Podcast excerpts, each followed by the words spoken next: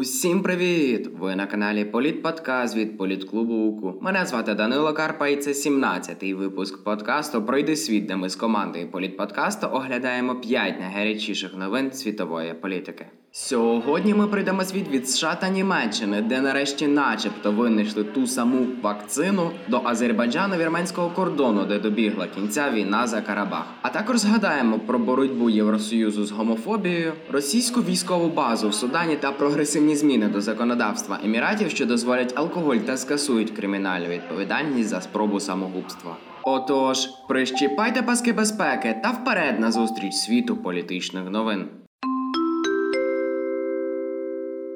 Сьогодні пандемія COVID-19 на порядку денному у всьому світі. Затяжна коронакриза заполонила увесь світ. Учені ж провідних країн не спиняються на шляху до винайдення тієї самої рятівної вакцини. І видається, що саме зараз ми на фінішній прямій. Чи справді це так, коли чекати вакцини, та чи багатші країни не обділять нею бідніших?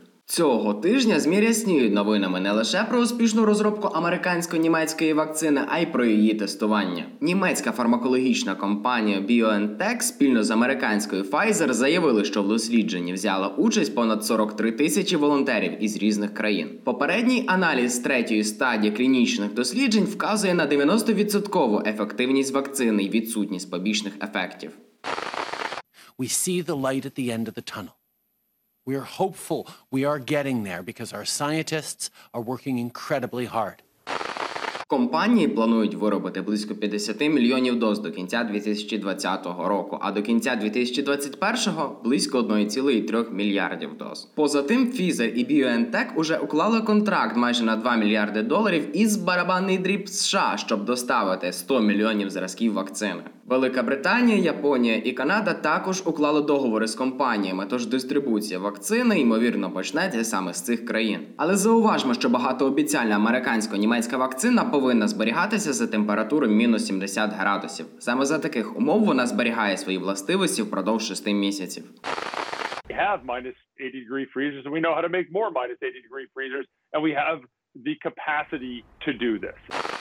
Окей, ці багаті країни вже зробили попереднє замовлення, що забезпечить їхніх громадян достатньою кількістю доз вакцини. А як бути біднішим країнам? От, наприклад, в українському бюджеті навряд чи знайдеться декілька зайвих мільярдів доларів на вакцину. Як ми вже згадували в випуску, чи померла глобалізація у 2020-му подкасту по поличках, щоб впоратися з цим викликом, існують декілька міждержавних платформ COVAX і Gavi, які фінансуються за гроші ВООЗ та інших організацій. Вони й допоможуть не надто багатим країнам із закупівлею вакцин. У рамках співпраці з COVAX Україна отримує доз на 20% населення. Очікується, що решту країна зможе закупити зі знижкою 8-10 доларів за дозу. Але чому про цю вакцину так багато говорять, якщо от раніше і Росія, і Китай випустили свої? Річ у тім, що дієвість їхніх вакцин під великим питанням. Так, китайський препарат насправді є модернізованою вакцини від іншого коронавірусу, що не пройшов достатньої кількості досліджень, тож не факт, що він буде дієвим. Аналогічна ситуація й із російською вакциною. Тож, за деякими даними, китайська та російська вакцини можуть бути ефективними лише на 40%.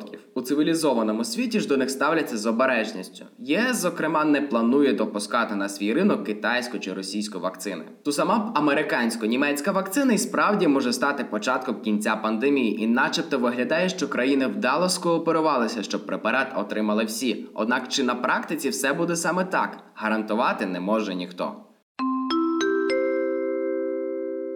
Вже як тиждень у Карабаху мир. Діє перемирення, яке підписали лідер Вірменії Пашинян, Азербайджану Алієв та Росії Путін. Воно буде дійсним найближчі 5 років. Это победа э, народов двух стран. Народов двух стран э, и Азербайджана и Армении. Потому что остановилась война. Для того, чтобы война остановилась и чтобы это контролировать и страховать, туда заходят сейчас российские миротворцы. Так, договір прокоментував прес-секретар Путіна Пісков, але чимало хто іншої думки. Новий договір кажуть, закріплює перемогу Азербайджану, розгром Вірменії та повернення впливу РФ у Закавказі після пасивності під час бойових дій. Однак чи все так однозначно?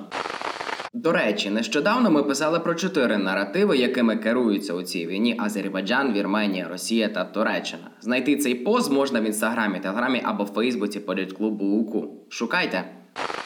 Баку святкує перемогу. Алієв національний герой, що відновив територіальну цілісність країни. Попри ейфорію через розгром Вірменії та відвоювання територій, підписаний з Москвою та Єреваном договір має не тільки позитив для Азербайджану. По-перше, російські миротворці, які згідно з перемир'ям контролюватимуть кордон, становлять фактично військову присутність РФ на території Азербайджану. По-друге, під питанням залишається статус частини азербайджанських територій, які згідно з новим перемир'ям далі залишаються під контролем вірменської сторони. Так, Азербайджан залишив за собою можливість по завершенню договору повністю повернути Карабах. Але чи скористається Баку такою можливістю та піде на чергове збройне загострення? Варто згадати, що за договором Вірменія зобов'язується надати Баку пряму дорогу до регіону Нахичевань. Територія Азербайджану відокремлена від основної частини країни вірменською територією, який межує союзником Баку. Туреччиною. Це сприятиме розвитку економік двох мусульманських держав. Тож ймовірно, що Алієв продовжить договір у 2025-му та відмовиться від претензій на вірменську частину Карабаху. Для більшості вірмен нові домовленості зрада. В Єревані розпочалися протести проти уряду, який і звинувачують в поразці.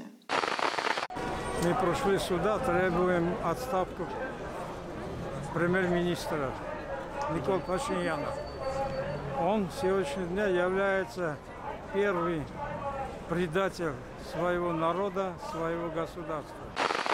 Але успішність протестів під сумнівом їх головні організатори політики старого покоління, а не революціонери. Щоправда, тепер територіальна цілісність країни повністю в руках російських миротворців, тож ніякий прозахідний курс неможливий. Прем'єр-міністр країни ж не перестає переконувати, що якби не цей договір, то армію в Карабаху оточили б та знищили цілком. І істина близька. Підписанням миру та введенням російських миротворців Вірменія дійсно врятувала принаймні частину Карабаху та залишки своїх військ. Очевидно, що Єреван зазнав поразки, однак цей договір став далеко не найгіршим варіантом. Домовленості дозволили також залишити за Вірменією Лачинський коридор. Такий шлях дозволить перевозити постачання в нагірний Карабах без зайвих перепон. Окрім того, це дає можливість зберегти там угрупування військ і з часом його посилювати. Також не варто забувати, що миротворці російські, що теж на руку Вірменії. Каже, що у цій війні переміг Путін. Справді Москві вдалося скористатися з ситуації та змінити формат свого впливу в Закавказі. Якщо раніше мова йшла винятково про економічний тиск, то тепер Москва має офіційну військову місію в регіоні. А ще Росія вкотре довела, що її противників завжди чекає покарання.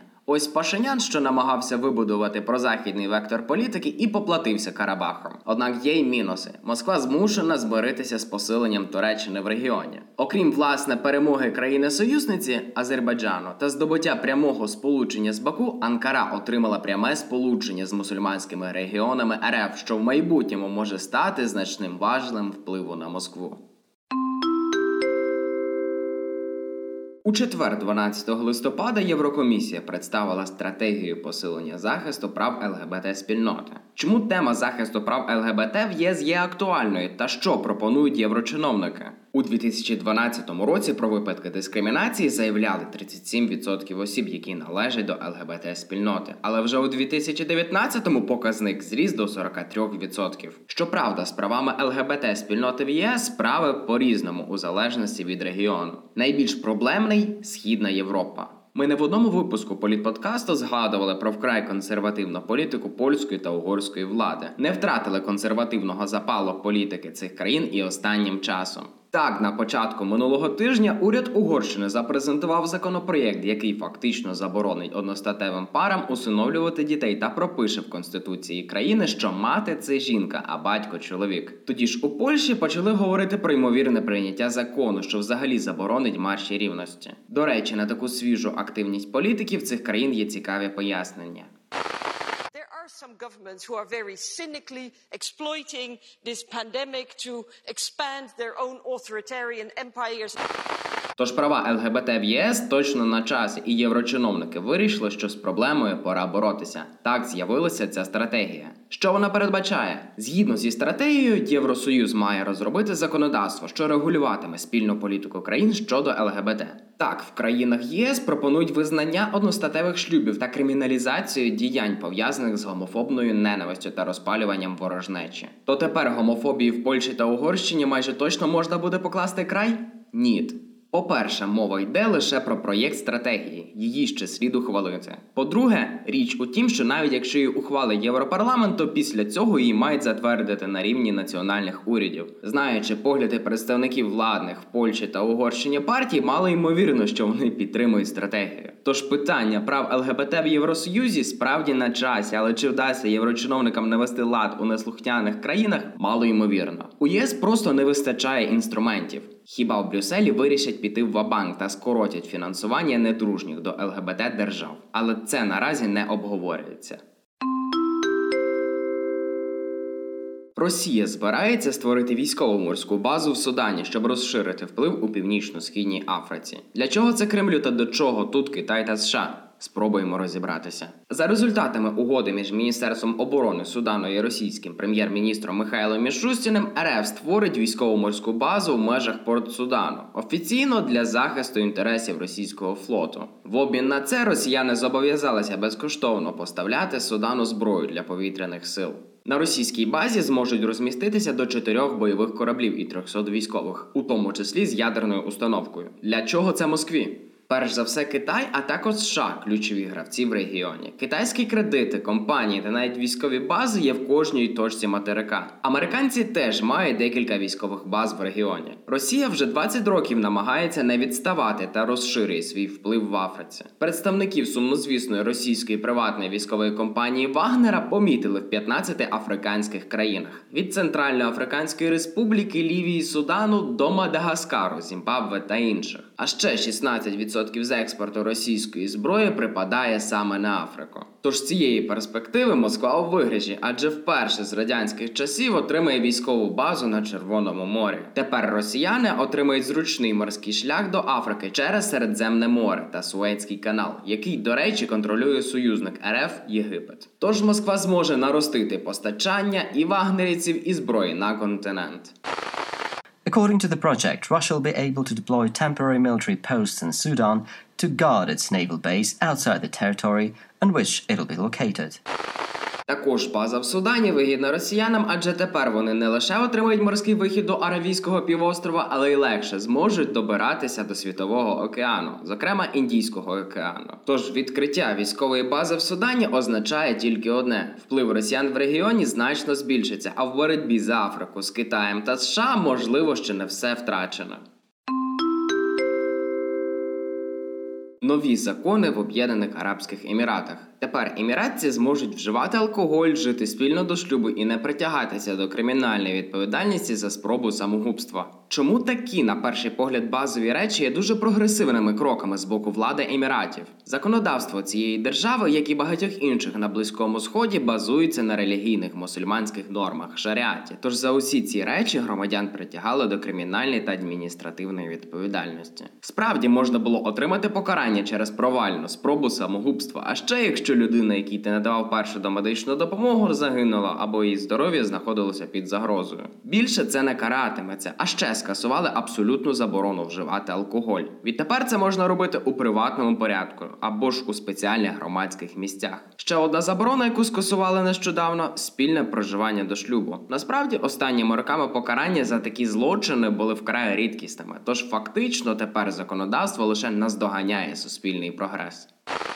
not talking, notwithstanding the religious factor, uh, here uh, we, we see some changes.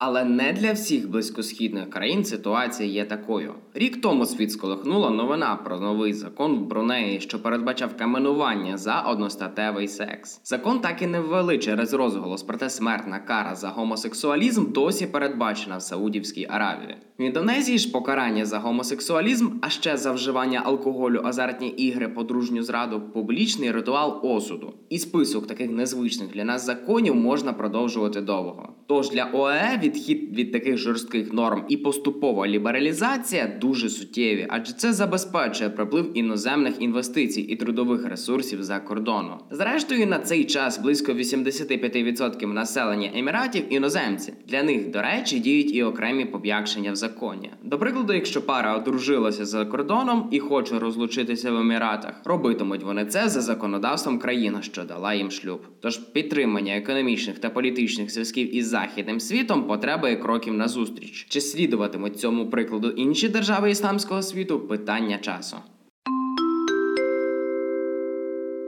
Такими були п'ять найгарячіших новин світової політики останніх днів. Дякуємо, що дослухали до кінця. Окремі плюси в карму всім за підписки, поширення та фідбеки. Якщо ви досі не підписалися на інстаграм, телеграм та фейсбук політклубу УКУ, то мерщій зробіть це. Маємо багато цікавого контенту і там. Почуємось!